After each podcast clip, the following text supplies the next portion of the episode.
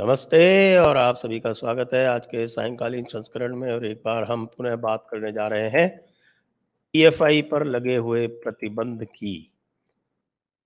पीछे क्या कारण रहे? क्या हुआ? क्या होना बाकी है? और जो प्रतिक्रियाएँ आ रही हैं उनके बारे में हमारे साथ जुड़ चुके हैं। आपके जाने पहचाने डॉक्टर विक्रम सिंह जी, उत्तर प्रदेश के पूर्व डायरेक्टर जनरल पुलिस और इस समय नोएडा इंटरनेशनल यूनिवर्सिटी के चांसलर स्वागत है सर आपका जयपुर डायलॉग्स पर। सेवा का अवसर दिया। सर पिछली बार हम लोग जब चर्चा कर रहे थे पीएफआई की यहीं जयपुर डायलॉग्स पर तब आपको याद है हम लोग इस बात पर चिंतित हो रहे थे कि 2017 से सबूत उपलब्ध कराए जा चुके हैं लगातार आ रहे हैं उत्तर प्रदेश और झारखंड और कई सारी स्टेट्स जो हैं वो रिक्वेस्ट कर चुकी हैं और उसके उपरांत भी प्रतिबंध नहीं लग रहा है। तो देर आयत, दुरुस्त आयत? देर आए मगर दुरुस्त आए कि नहीं आए ये विचारणीय प्रश्न है संजय जी, क्योंकि शासन प्रशासन में आप स्वयं देखें, विलंब अपवाद का कोई स्थिति नहीं है। ये जो आपके सामने फूटा है, बाईस और सत्ताईस को फोड़ा गया है इसकी शुभारंभ 2006 से हो गई थी। होकर के बड़े हाई साउंडिंग नेम्स के जो तीन थे उनका विलय हुआ 2007 में पीएफआई बना। तो 2007 के बाद अब आइए अब 2012 में। 2012 के डीजीपी कॉन्फ्रेंस में आ, नहीं 2012 में डीजी कॉन्फ्रेंस में आईबी ने ये इनपुट दिया था कि केरला और कर्नाटक के जंगलों में केरला और कर्नाटक जंगलों में पीएफआई कार्डर्स शस्त्र कवायद आईईडी एक्सप्लोजन्स और किस तरीके से विध्वंसात्मक कार्रवाई करने के लिए सक्षम है? माफ़ी चाहूँगा 2012 नहीं 2011 2011 से 2022 में सितंबर में एग्जैक्टली exactly 11 साल हो गए। ये 11 साल का इसको आप प्रमाद कहेंगे जेस्टेशन पीरियड कहेंगे, इस विलंब का कारण तो खैर ये को बताना ही पड़ेगा। जब आईबी ने इनपुट दिया, आप भी प्रशासन में वरिष्ठतम पद पे रहे हैं। इनपुट आने के अगर 24 घंटे बाद थाना अध्यक्ष कार्रवाई करे तो आप थाना अध्यक्ष को निलंबित कर देंगे। और 11 साल बाद अगर कार्रवाई हुई है तो इसके पीछे कारण क्या है? मैंने भी बहुत सोचने की कोशिश की है, संजय जी। मुझे ये पता लगा है कि जो बातें हैं कि तेरह राज्य भारत में ऐसे हैं जो पीएफआई को कवर फायर देते हैं। आप याद करें कि जैन हवाला केस में कितने करोड़ रुपए खर्च हुए थे? मुश्किल से साढ़े पाँच करोड़ रुपए। पीएफआई की जेबें इतनी गहरी हैं कि बेंगलोर में इनको ढाई सौ करोड़ रुपए इकट्ठा करने में समय नहीं लगा। और हमारे यहाँ मीर जाफरों की कमी तो है नहीं। दस बीस करोड़ जिसके मुँह में दे मारिए वो देश बेचने को तैयार है। जो काम ये डलहाउजी न कर सका ये हुक्मरान कर देंगे। तुम कमीशन तो देखो देखो ये देश बेच देंगे ये मैं नहीं कह रहा हूँ। ये गोंडवी जी का ये एक शेर है वो मैंने आपके सामने पेश किया हम्म। लेकिन वो इसमें एक यथार्थ है। अदम गोंडवी साहब बहुत ही सटार लिखते थे ये उनका शेर था। जी। तो अदम गोंडवी साहब के बाद मैंने यही कही कि तेरह स्टेट अगर शामिल हैं आप देखें कि इसके की सेंटर्स और फोकल पॉइंट्स पीएफआई के कहाँ हैं। केरल कर्नाटक तमिलनाडु तेलंगाना आंध्रा इसके बारे में चर्चा हम लोग बाद में करेंगे। लेकिन जिस तरीके से इनको एक लंबी छूट मिली कि जहाँ चाहो सरतन से जुदा कर लूँ राजस्थान आपका जो है ये तो बहुत ही एक परिपक्व और एक सहिष्णु स्टेट माना जाता है। कोटा ऐसे नगर में पीएफआई के रैली का क्या औचित्य है? वहाँ कौन बेकरार है तुम्हारी जो है उल जलूल बातें सुनने के लिए? कोटा में रैलियाँ हुई जयपुर में रैलियाँ हुई। जयपुर में दंगे कराए गए। जयपुर में रोहिंग्याओं के माध्यम से पीएफआई ने न सिर्फ़ सेटलमेंट कराया जयपुर में बल्कि वहाँ पे जो फसाद फैला उसके पीछे पीएफआई का हाथ है। दिल्ली में एंटी उस सेटलमेंट में बीजेपी के लोगों का भी हाथ है वैसे। नहीं, ज़रूर होगा। ये तो वो चीज़ है ना, जहाँ पर धन है, धन की कोई भाषा थोड़ी होती है। मीर ज़फ़र की कोई कपड़े थोड़ी होते, मीर ज़फ़र तो एक नाम है। वो हर बिरादरी में, हर पार्टी में पाए जाते हैं। तभी तो अदम गोडवी ने कहा था, तुम कमीशन तो दो, ये देश भेज देंगे। तो संजय जी अगर इस पे देखें तो इसकी भी जाँच होनी चाहिए, किन लोगों ने इनको सपोर्ट किया था। ये जानते हुए कि राष्ट्र विरोधी गतिविधियों में है। इनके जो आवक थी, जो इनकी आमदनी हो रही थी, जो इनकी बैलेंस शीट थी, इसकी पूछताछ क्यों नहीं की गई? ये माना कि हमारे यहाँ कॉन्ट्रैक्ट लॉ में सोसाइटीज एक्ट में, इनके रिव्यू और रिटर्न्स का कोई बहुत स्ट्रक्चर्ड प्राविधान नहीं है। लेकिन अगर कोई शरारती तत्व है या कोई आपराधिक गिरोह है तो उसका तो हंसना, बैठना, उठना, बैठना, खांसना, छींकना, इस तक का हिसाब किताब रखा जाता है। यहाँ तो कोई किसी तरह की कोई पाबंदी नहीं। जब चाहो क्राउड फंडिंग करा लो। जब चाहो हवाला से ढाई सौ करोड़ रुपए निकाल लो, जब चाहो क्रिप्टो करेंसी से पैसे ले लो, दे लो, जब चाहो डीप वेब से पैसे की उगाही कर लो, जब चाहो सर तन से जुदा की ट्रेनिंग देने लगो। संजय जी, आपने इस पर गौर किया है कि चाहे उदयपुर की सर तन से जुदा होने की घटना हुई हो 2011 में प्रोफेसर टी से जोजफ के दाहिने हाथ को काटा, चार बार उनके ऊपर कातिलाना हमले किए गए, सब इंस्पेक्टर विल्सन की हत्या की गई क्या ये ज़रूरी नहीं समझा गया कि इसको प्रतिबंधित करके इनको नेस्तनाबूद करके इनको खोद के गाड़ दिया जाए? ज़रूर कहीं एक रहम दिल और वफादारी का एक गोशा था जिसकी वजह से संजय जी इनके ऊपर कार्रवाई नहीं की गई। और यहाँ सिर्फ़ इतनी ही बातें नहीं है।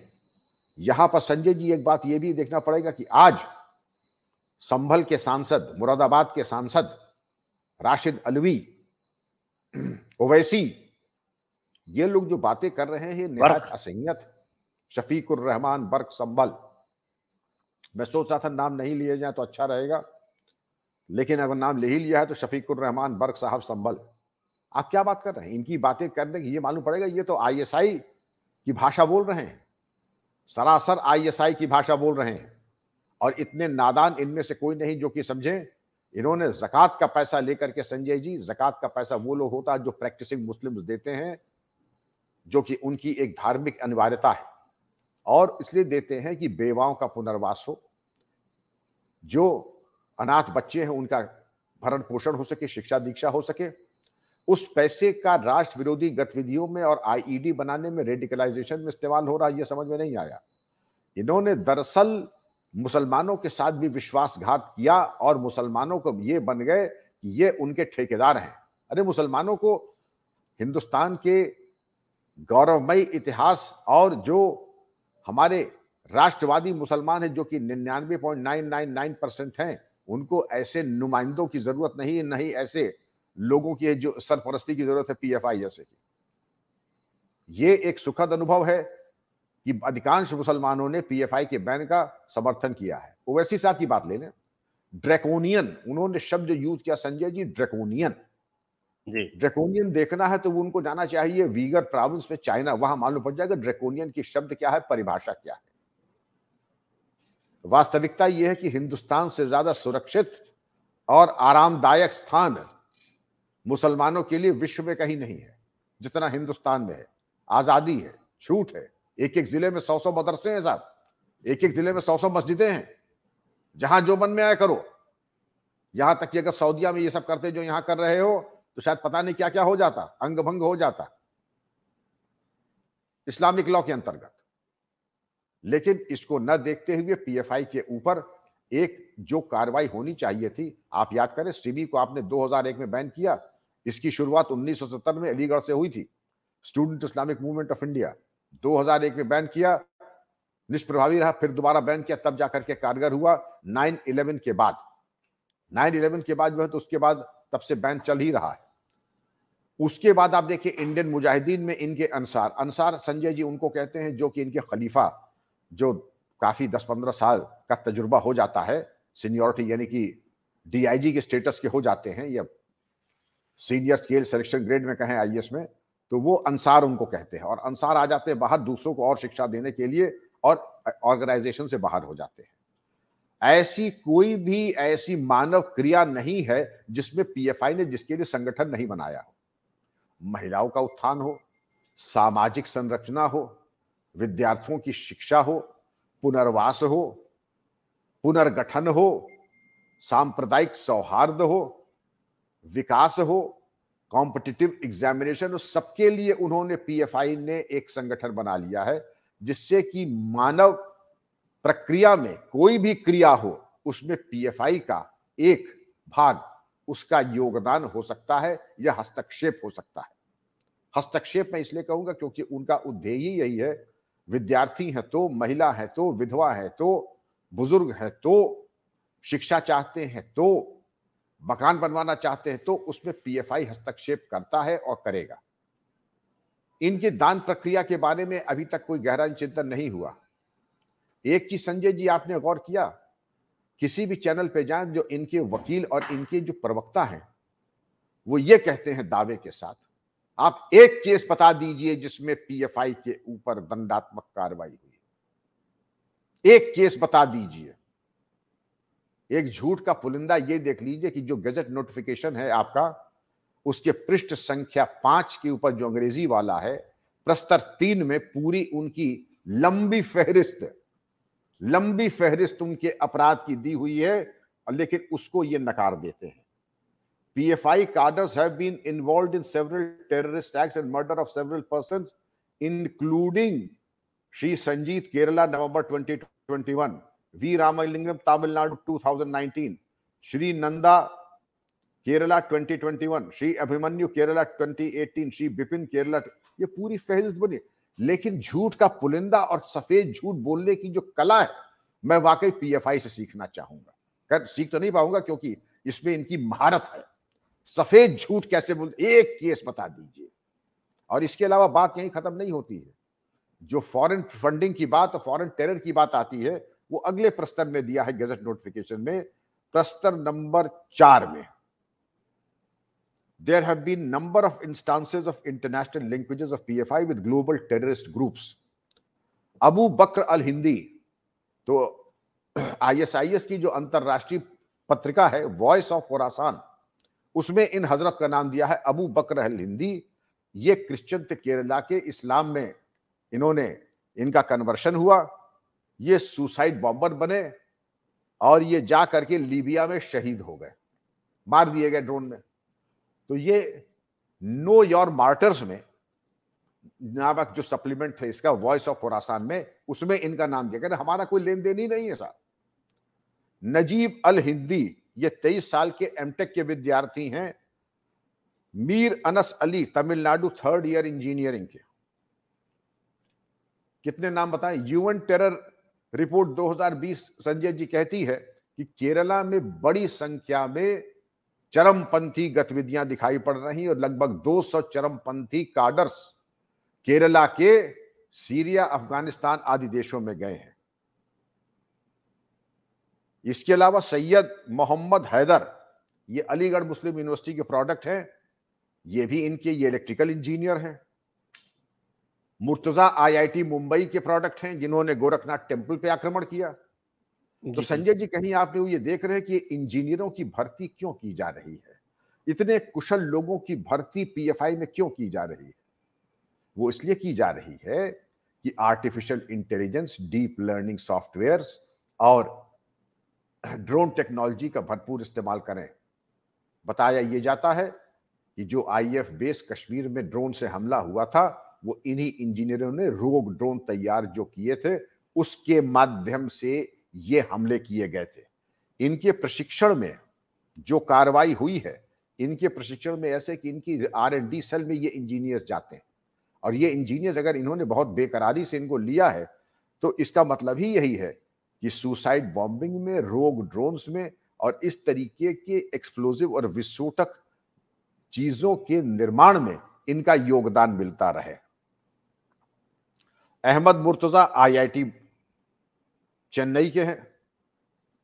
ये तो गोरखनाथ मंदिर में इनका नाम आया था मैंने निवेदन किया था।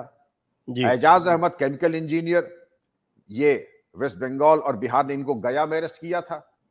तो ये तो देख लें कि हर शाख पे उल्लू बैठा है अंजाम गुलिस्ता क्या होगा। इसमें आपने कहा देर आए दुरुस्त आए। हमने कहा देर आए लेकिन दुरुस्त आए नहीं आए। मैं अपने कमेंट्स अपने पास रखता क्योंकि ये चीज़ अगर 2011 सितंबर में हुई थी तो 2012 तक पूर्णाहुति हो जानी चाहिए थी। क्यों नहीं हुई? ये तेरह राज्यों की संलिप्तता, हमारे भ्रष्ट राजनेताओं का योगदान, उनकी बेकरारी। आपसे जब इंटरेक्शन होगा तो मैं ये कहूँगा कि जिस तरीके की बचाव का पक्ष हमारे बेशर्म राजनेताओं ने दिया है, उसके ऊपर भी थोड़ी चर्चा कर ले। जी, बिल्कुल सही बात है। एक और भी बात है, क्योंकि आपने 2011 का बताया, उसके बाद 2017 में जो डीजीपी कॉन्फ्रेंस हुई थी उसमें मेरे बैचमेट एसपी वैद जो डीजीपी रह चुके हैं जम्मू कश्मीर के वो उपस्थित थे। और उन्होंने जयपुर डायलॉग्स पे ही ये बताया था कि उसमें केरल डीजीपी ने और वैसे केरल की जो सरकारें हैं उनके बारे में ये कहा जाए कि वे लगातार पिछली कांग्रेस सरकार ने भी केंद्र से निवेदन किया था और 2017 में भी ये लेफ़्ट सरकार थी। तब वहाँ के डीजीपी ने डीजीपी कॉन्फ्रेंस में, जिसमें प्रधानमंत्री गृह मंत्री सारी एजेंसी सब उपस्थित रहती हैं, उसमें वहाँ पर प्रेजेंटेशन किया था। और प्रेजेंटेशन करने के बाद उसी वर्ष एनआईए ने प्रमाण उपलब्ध करा दिए थे। लेकिन उसके उपरांत भी पाँच वर्ष लग गए। तो चलिए, देर आए। और जहाँ तक दुरुस्त की बात है तो वो जो सिमी का जो फाउंडर था अहमदुल्ला सिद्दीकी, वो जर्नलिज्म का प्रोफेसर बन के बैठा हुआ है शिकागो में। और उसने पूरा वेब बना लिया है। उसमें आई ए एम सी है, इंडियन अमेरिकन मुस्लिम काउंसिल, एक I M A N A है, Indian medic Indian Muslim Americ Indian Muslim Association of North America, एक आई सी एन ए है। तो ये सारा पूरा वेब क्रिएट करके और वहाँ पर जो है आपके गुलाम अहमद फ़ई, इनके साथ में सब मिल के वो पूरा नेटवर्क है, वो वहाँ से ऑपरेट होता है। उसको कैसे पहुँचेंगे हम लोग? संजय जी, आप ऐसे प्रबुद्ध, अब मैं कहूँगा पूर्व अधिकारी नहीं कहूँगा, मैं कहूँगा कि एक राष्ट्रभक्त के लिए यह समझना मुश्किल नहीं है। ये कोई सामान प्रक्रिया है, ये कोई सामान अपराधियों का गिरोह है। इसके पीछे आईएसआई की सोच टर्की की नेशनल इंटेलिजेंस एजेंसी और अन्य हमारे जो राष्ट्र विरोधी तत्व हैं, उनका भी हाथ है। वरना ढाई सौ करोड़, तीन सौ करोड़ रुपए ऐसे तो नहीं आ जाते हैं। सीए हुआ और सवा सौ करोड़ रुपए आ गए दिल्ली के, इनके बैंक में। चौबीस घंटे के अंदर आ गए। दूसरा, बेंगलोर में ढाई सौ करोड़ रुपए एक दिन में आ गए। क्राउड फंडिंग कहते हैं कि रिक्शे वाले से एक रुपए और खोंचे वाले से पचास रुपए आ गए। एक रुपए पचास रुपए से ढाई सौ करोड़ रुपए नहीं आ सकते संजय जी। इसके पीछे जो जो दो एनिमी स्टेट्स हैं और और एनिमी स्टेट्स हैं, और जिसमें जो पैसे आने की बात है, हवाला से मॉरिशस का उसने नाम आ रहा, सऊदी अरेबिया का नाम आ रहा, बहरीन का नाम आ रहा है, कतर का नाम आ रहा है, और तमाम देशों के नाम आ रहे हैं, उसके मद्देनजर अगर आपको ये देखना हो ये लड़ाई बहुत आसान नहीं होगी। और जिस तरीके का इनका ताना बाना बुना गया है, आपने अहमद फई का नाम लिया, अहमद फई तो आईएसआई का ऑपरेटिव है ही है। आईएसआई एजेंट तो है ही है वो। और दुर्भाग्य इस बात का है कि फई के दावतनामे पे किस तरीके से बेकरारी के साथ हमारे प्रबुद्ध लोग पत्रकार वृंद और अन्य लोग बिज़नेस क्लास में जाकर के फाइव स्टार कंफर्ट में वहाँ जाके सेमिनार में जाकर के हम ही को गाली देते हैं। अभी एक और साहब है जिन्होंने हमारे प्रधानमंत्री के लिए लिखा है। कि जो लेस्टर और बर्मिंगम में दंगे हुए उसकी ज़िम्मेदारी भारत सरकार की है। इससे ज़्यादा बेबुनियाद और उल जलूल बातें क्या हो सकती है? आप अपना घर तो संभाल नहीं सकते हैं। मैं मैं समझ गया आप समझ गए होंगे किसकी ओर मैं इशारा कर रहा हूँ। जी। श्री प्रताप भानु मेहता जी इस तरीके के इंटेलेक्चुअल लोग जो हैं अपना तो संभाल करके और हमको देश पूरे विश्व में है, जो उदारी दृष्टिकोण नहीं, जिनके प्रति सहयोग का और आशीर्वाद, अहोभाव रखता है। भारत के अलावा कोई देश नहीं है। आप ये देखें कि याकूब मेमन, ऐसे हत्यारे जो बम, बंबई बम कांड के बाद जब उसकी मौत हुई फांसी में तो हज़ारों की लोगों की उसके जनाजे में गए थे। और जनाजा ऑर्गेनाइज करने में पीएफआई का बहुत बड़ा हाथ था। अरे जनाजा तो हो गया, चलो, उसकी कब्र के सौंदर्यकरण में पीएफआई का हाथ था, वो भी हम नहीं कर सके, रोक सके। वो भी पीएफआई का हाथ था उसमें कि उसके कब्र का सौंदर्यकरण हो रहा है। राष्ट्र विरोधी तत्वों के ऊपर इतना नरम दृष्टिकोण और आशीर्वाद का भाव केवल भारत ही कर सकता है। खैर चलिए, छब्बीस ग्यारह में सबसे नग्न स्वरूप में बताता हूँ। छब्बीस ग्यारह का बम विस्फोट होता है तो उसके कुछ दिन बाद एक किताब छपती है मुंबई हमला आरएसएस की साजिश। साजिश। मुंबई हमला आरएसएस आरएसएस की साजिश। और जिसके विमोचन में दिग्विजय सिंह ऐसे विद्वान लोग गए थे। देखिए जी जी जी। ऐसे लोगों को समझ लीजिए ओसामा जी हाफिज जी कहने वालों का कोई स्थान भारत में नहीं है। भारत को आप जगा चुके हैं संजय जी। और जो लोग ओसामा जी और हाफिज जी कहने वाले हैं उनका स्थान कम से कम अब भारत में नहीं है और कृपा करके वोट मांगने की कोशिश न कीजिए। आपकी भाषा बिल्कुल वही है जो पाकिस्तान और आईएसआई की है। आईएसआई वाले भी कहते हैं, ओसामा जी और हाफिज जी और आप भी वही सुर में सुर तानपूरा बजा रहे हैं। संजय जी, इस देश का एक दौराहे पे खड़ा है। अब चयन करना पड़ेगा कि आप आईएसआई की भाषा बोलेंगे, या भारत की भाषा बोलेंगे। तराजू लेके तौर चलेंगे, या निष्पक्ष होकर के जो माँ भारती के स्वाभिमान के लिए है, वो करेंगे। ये तराजू लेके मोहल्ले मिलके चलना नहीं है। कि साहब पीएफआई बैन हो गया तो आरएसएस बैन होना चाहिए। तो बैन होना चाहिए।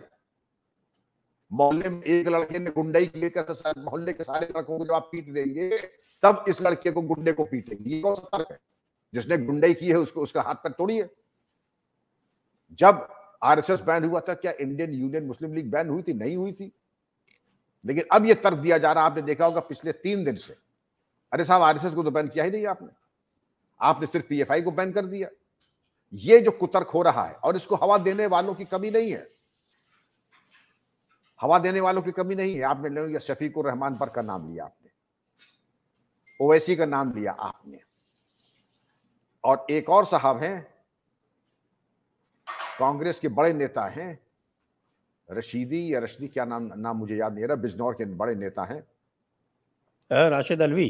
राशिद अलवी साहब। तो इतने विद्वतापूर्ण पहले सबूत दीजिए और फिर छापे डालिए। ये किस कानून की किताब में लिखा है? राशिद अलवी साहब की पहले आपको सबूत दे, प्रमोद तिवारी जी। ये जुमला तो प्रमोद तिवारी का। पहले सबूत दीजिए। दरअसल हमें तो शक हो रहा है कि आप पीएफआई के पेरोल पे तो नहीं है कहीं। कि सबूत आपको दिया जाए, आप पर्चा आउट कर दे, इसके बाद छापे फेल हो जाए। मुझे साफ़ दिख रहा है कि आप उनकी मदद के लिए बेकरार चट्टान की तरफ़ खड़े हैं प्रमोद तिवारी जी। आपकी बातों से यह साफ़ झलक दिखाई पड़ रही है। क्यों बताएँ आपको? आप होते कौन हैं? ये गोपनीयता तो संजय जी जब छापे पड़ते हैं, आप डिस्ट्रिक्ट मजिस्ट्रेट हैं, मैं एसएसपी हूँ एनआईए आएगा, बस यही कहेगा, छापे डालने हैं। हम खुद नहीं पूछते, आप फोर्स बताइए, बस बात खत्म। कहाँ जाना है, किसके यहाँ जाना है, हम पूछते भी नहीं है, न ये पूछा जाता, न ये बताया जाता। और यहाँ विद्वान राजनीतिक कहते आप हमें पहले सबूत रखिए। हाईकोर्ट के जज हो गए, सुप्रीम कोर्ट के जज हो गए ये लोग। इतनी भी इनको ज्ञान नहीं है प्रोसीजर की। हाँ बिल्कुल आप सही कह रहे हैं। मैं दर्शकों से अनुरोध करूँगा कि आप अपने प्रश्न कृपया पूछ सकते हैं और व्हाट्सएप के माध्यम से पूछ सकते हैं सुपर चैट के माध्यम से पूछ सकते हैं और एक बार आपसे अनुरोध है कि कृपया इस वीडियो को शेयर करें, लाइक करें, चैनल को सब्सक्राइब करें, हमें सपोर्ट करें और एक बार पुनः आपको याद दिला दूँ कि हमारा जो वार्षिक उत्सव है वो पाँच और छः नवंबर को है और उसके लिए रजिस्ट्रेशन खुले हुए हैं और सेशंस के स्पॉन्सरशिप और को स्पॉन्सरशिप भी उपलब्ध है। पचास से अधिक हमारे वक्ता आएँगे और इसके जो सारा विवरण है वो वेबसाइट के ऊपर उपलब्ध है। उसका लिंक जो है वो डिस्क्रिप्शन में नीचे दिया हुआ है। आते हैं वापस विषय पर। आपने जो उल्लेख किया, जो ये इस समय देखा जा रहा है, जो मैं लगातार देख रहा हूँ, जो पैटर्न चल रहा है इस समय बहस का चैनल्स पर, उसमें अधिकतर लोग जो हैं, वो पीएफआई को पीएफआई का बचाव तो नहीं कर रहे हैं, कोई दो चार को छोड़कर, क्योंकि बचाव करने के लिए लायक कुछ है नहीं उनके पास। लेकिन उनका यही है, वो एक जिसको बोलते हैं फॉल्स इक्विवेलेंस उनको क्रिएट करना है, और उसमें वो ला रहे हैं कि साहब आरएसएस को ऊपर आपने क्यों नहीं बैन किया? अब जहाँ तक आरएसएस की बात है, आरएसएस की आलोचना मैं भी करता हूँ कई बार, लेकिन मैं किस लिए करता हूँ? मैं उनकी आलोचना इसलिए करता हूँ कि आप वह तीक्ष्णता नहीं दिखा रहे हैं जिसके लिए आपका जन्म हुआ था। और ये लोग उनकी आलोचना कर रहे हैं, ये कह के कि साहब, उनको क्यों नहीं बैन किया? अरे वो तो जो उनके जो नख शिख हैं वो तो उनकी सरकार है उसको लेके वो अंदर करके बैठे हुए हैं। और ये कह रहे हैं कि साहब उनको बैन कर दीजिए आप। मैं उल्टा कह रहा हूँ कि भाई जो नख शिख हैं आपके वो कम से कम आप उनका उपयोग न करो तो दिखाओ तो। काटो नहीं तो फुफकारो तो सही। जी जी। जी जी आपने सही कहा संजय जी की एक तरीके से आरएसएस के जो अपेक्षाएँ थी वो और उनको अपने वक्तव्य में, आलोचना में, अपने मार्गदर्शन में और अधिक आगे आ करके शासन का मार्गदर्शन करना चाहिए था। लेकिन कह देना कि आरएसएस ने कोई राष्ट्र विरोधी या जन विरोधी कोई कार्य किया हो तो ये तो जो शिशु शिक्षा मंदिर में जो विद्यार्थी शिक्षा पा रहे हैं, जो समाज कल्याण के जो कार्य उन्होंने किए हैं 1925 से जो सामाजिक समरसता की बात की है, उसका अनदेखा नहीं किया जा सकता है।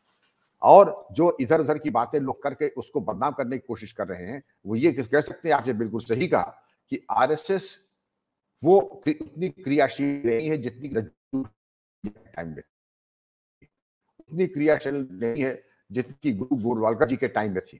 आज आरएसएस थोड़ा सा दिखाई पड़ रही है और आपका असंतुष्ट होना स्वाभाविक है कि आरएसएस से तो बिल्कुल उग्र और आक्रामक उग्र तो नहीं कहूँगा, लेकिन हाँ प्रोएक्टिव होना मैं ज़रूर समझता हूँ कि अपेक्षित था, और वो अपेक्षित भी है। एक परिपक्व मार्गदर्शक के रूप में न सिर्फ़ देश का, बल्कि शासन प्रशासन का भी, जिसका अभाव स्पष्ट दिखाई पड़ रहा है।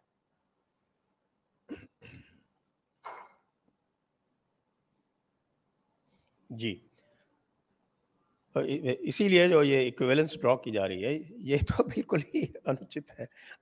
ये तो कुतर्क है संजय जी ये तो कुतर्क है इलॉजिकल है ये कि कोई है कि उनके समर्थक भी उनकी आलोचना कर रहे हैं और विरोधी तो फिर उनको कहते हैं कि भाई आप बिल्कुल ही आप जो है वो इसमें सम्मिलित है। जबकि आप ये देखिए कि इनका मुझे याद आ रहा है एक पटना में एक एसएसपी साहब थे तो वो फुलवारी शरीफ में जब पहली बार वो पीएफआई के कुछ लोग पकड़े गए और वो पूरी तरह से आकस्मिक और मैं कहूँगा एक तरह की सुखद दुर्घटना थी, जिसमें वो लोग पकड़े गए क्योंकि ये लोग जो थे वो दृष्टि रख रहे थे प्राइम मिनिस्टर का वहाँ पर विज़िट होने वाला था उसके सिलसिले में तो ये उनके हथे चढ़ गए।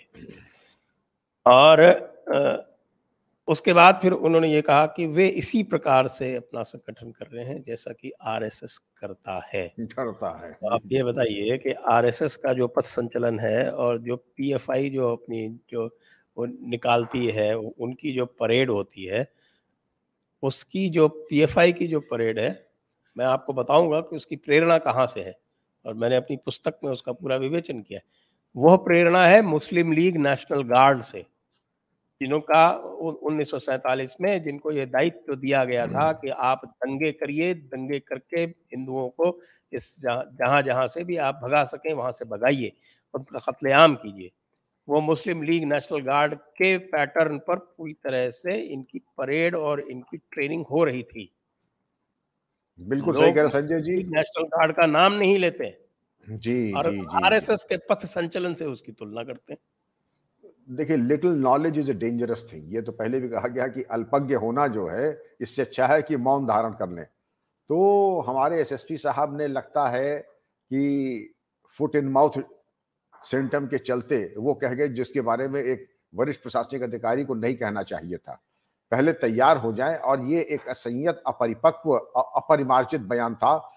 और उनका ये कहना कि जिस तरीके से आरएसएस इनकी जो ड्रिल है पीएफआई की, संजय जी, वो पूरी तरीके से विध्वंसात्मक आक्रमण आक्रमककारी और नुकसान पहुँचाने की है।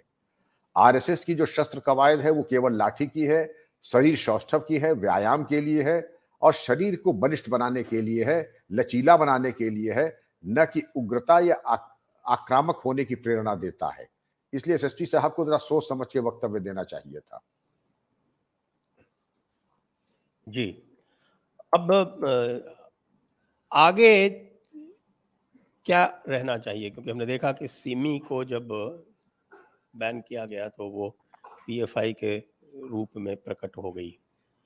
अब इन्होंने पीएफआई को बैन किया है, लेकिन मैं यह देखता हूँ कि हम हमारे सुरक्षा बलों में भी जो इस्लामी परंपराएँ हैं, जो इस्लामी मसलक़े हैं, जो उनके अंतर्विरोध हैं और जो जिहाद का जो कॉन्सेप्ट है उसकी समझ बहुत कम है। तो ये इसको आगे ले जाके, यदि इसकी समूल नष्ट करने की बात हो, जैसे मैंने कल एक किया था, उसमें मैंने ये कहा था कि भाई ठीक है पीएफआई हम लोग काफ़ी दिनों से मांग कर रहे थे, हम इसका स्वागत करते हैं। लेकिन आवश्यकता इस बात की है कि जो बीज है, उसको नष्ट किया जाए। जो हमने देखा पीएफआई तो पीएफआई तो उस बीज का फल है, उस बीज का प्रस्फुटन है। वो जो बीज है, जो जिहाद है, जिसको बड़ी किताब में फ़र्ज़ कहा गया है इसकी समझ, सुरक्षा बल क्या विकसित कर पाए हैं या कर पाएँगे? और इसको जो इन्होंने किया है, इसको आगे तक ले जाने की बौद्धिक क्षमता रखते हैं क्या? America, Singapore, Germany, Netherlands, France, हर जगह ये उनके पुलिस और सुरक्षा बलों के पाठ्यक्रम में है कि आखिर जिहाद क्या है रेडिकलाइजेशन क्या है, इसका निराकरण क्या है, इसकी उत्पत्ति कैसे होती है और इसकी पहचान कैसे है? और इसके निराकरण के लिए क्या हमें करना चाहिए, सावधानी क्या बरतनी चाहिए? आपने सही कहा, दुर्भाग्य से हमारे यहाँ ये सब बातें सिखलाई जाती थी, पचास साल पहले मुझे बताया जाता है। लेकिन आज विगत पचास साल से ये हमारे पाठ्यक्रम से विलुप्त हो गए, जबकि इसकी प्रासंगिकता अनिवार्यता और आवश्यकता अब कहीं ज़्यादा है। इसलिए मेरा ये परामर्श भी होगा संस्कृति भी होगी कि प्रत्येक पुलिस बल को, प्रत्येक प्रशासनिक अधिकारी को इन महत्वपूर्ण बिंदुओं पर जिहाद रेडिकलाइजेशन कारण, समाधान और कार्य योजना इसके ऊपर प्रशिक्षित अवश्य करना चाहिए। और नहीं करेंगे तो सेल्फ गोल हम कर लेंगे। तो अब ये पीएफआई के प्रतिबंध के बाद अगला कदम क्या होना चाहिए प्रशासन? अगला कदम ये होना चाहिए सबसे पहले कि हमने संगठन को तो चिन्हित कर लिया। टॉप वन थाउज़ेंड लीडरशिप को भी चिन्हित करके उनकी हिस्ट्री शीट खोल लेनी चाहिए कि अगर संगठन बदल जाता है टीम बदल जाती है प्लेयर्स अगर चिन्हित हैं तो टीम निष्क्रिय की जा सकती है। मसलन टीम में A B C D E F G H हैं और ए एफ़ जी हमने आइडेंटिफाई कर लिया। इनकी वल्दियत सुकूनत, PAN card identity card, Aadhaar number, इनके बायोमेट्रिक्स ले लिए। क्योंकि प्रिजनर्स आइडेंटिफिकेशन एक्ट 2022 में जब अमेंड हुआ तो बायोमेट्रिक्स का भी प्राविधान है। इन सबके जो 250 गिरफ़्तार हुए हैं, इनके सबके बायोमेट्रिक्स आ गए। अब हिस्ट्री शीट का प्राविधान ये, संजय जी, आप जानते हैं, जब तक ज़िंदा रहेगा, तब तक पुलिस छोड़ेगी नहीं इनको पीछा। इनका पीछा करते रहे ये किसी भी संगठन में जाए, अ में जाए, ब में जाए, द में जाए, स में जाए, ये इनका पीछा पुलिस सर्विलेंस के माध्यम से करती रहे, इलेक्ट्रॉनिक और फ़ील्ड। इनकी गतिविधियों पर मॉनिटर करे, इनकी माली हालात की निगरानी करे और सुनिश्चित करे कि किसी भी विध्वंसात्मक कार्रवाई राष्ट्र विरोधी गतिविधि में होते हैं। तत्काल इलाज का दूसरा डोज या दूसरी खुराक इनको मिल जानी चाहिए। क्या यूएपीए पर्याप्त है? आज के युग में या हमें यूएपीए कुछ जैसा या यूएस के पेट्रियट एक्ट जैसा कोई और कानून लाना चाहिए? नहीं यूएस के टाडा तो मैंने इस्तेमाल किया है उस टाडा में और यूएपीए में कोई बहुत ज़्यादा फ़र्क नहीं है। लेकिन मैं चाहूँगा कि यूएस के पेट्रियट एक्ट की तरह आपने देखा होगा कि सबसे कड़ी सजा यूएपीए में मनी लॉन्ड्रिंग सेक्शन 40 के अंतर्गत मनी लॉन्ड्रिंग में जो आता है इलेजिमेट टेरर फंडिंग में आता है वो चौदह साल की है। मैं ये चाहूँगा कि सजाए मौत के साथ साथ अगर हत्या है, ये अगर इस तरीके की एंटी नेशनल एक्टिविटीज़ हो तो आजीवन कारावास, जिसमें आजीवन का मतलब केवल चौदह साल नहीं, जब तक जीवित हो, जिसे अंतिम संस्कार जेल की सलाह के पीछे हो, इसका प्राविधान होना चाहिए। एक्सटेंडेड पुलिस रिमांड होना चाहिए। और एक्सटेंडेड पुलिस रिमांड के साथ साथ अन्य जो सुसंगत धाराएँ कोटा में थी इन्वेस्टिगेशन में जो सहूलियतें थी, समय कम है, जो सहूलियतें पुलिस को कोटा में थी, वो सहूलियतें इसमें भी मिलनी चाहिए यूएपीए में। जी। तो अब मैं दर्शकों के प्रश्नों को ले लेता हूँ।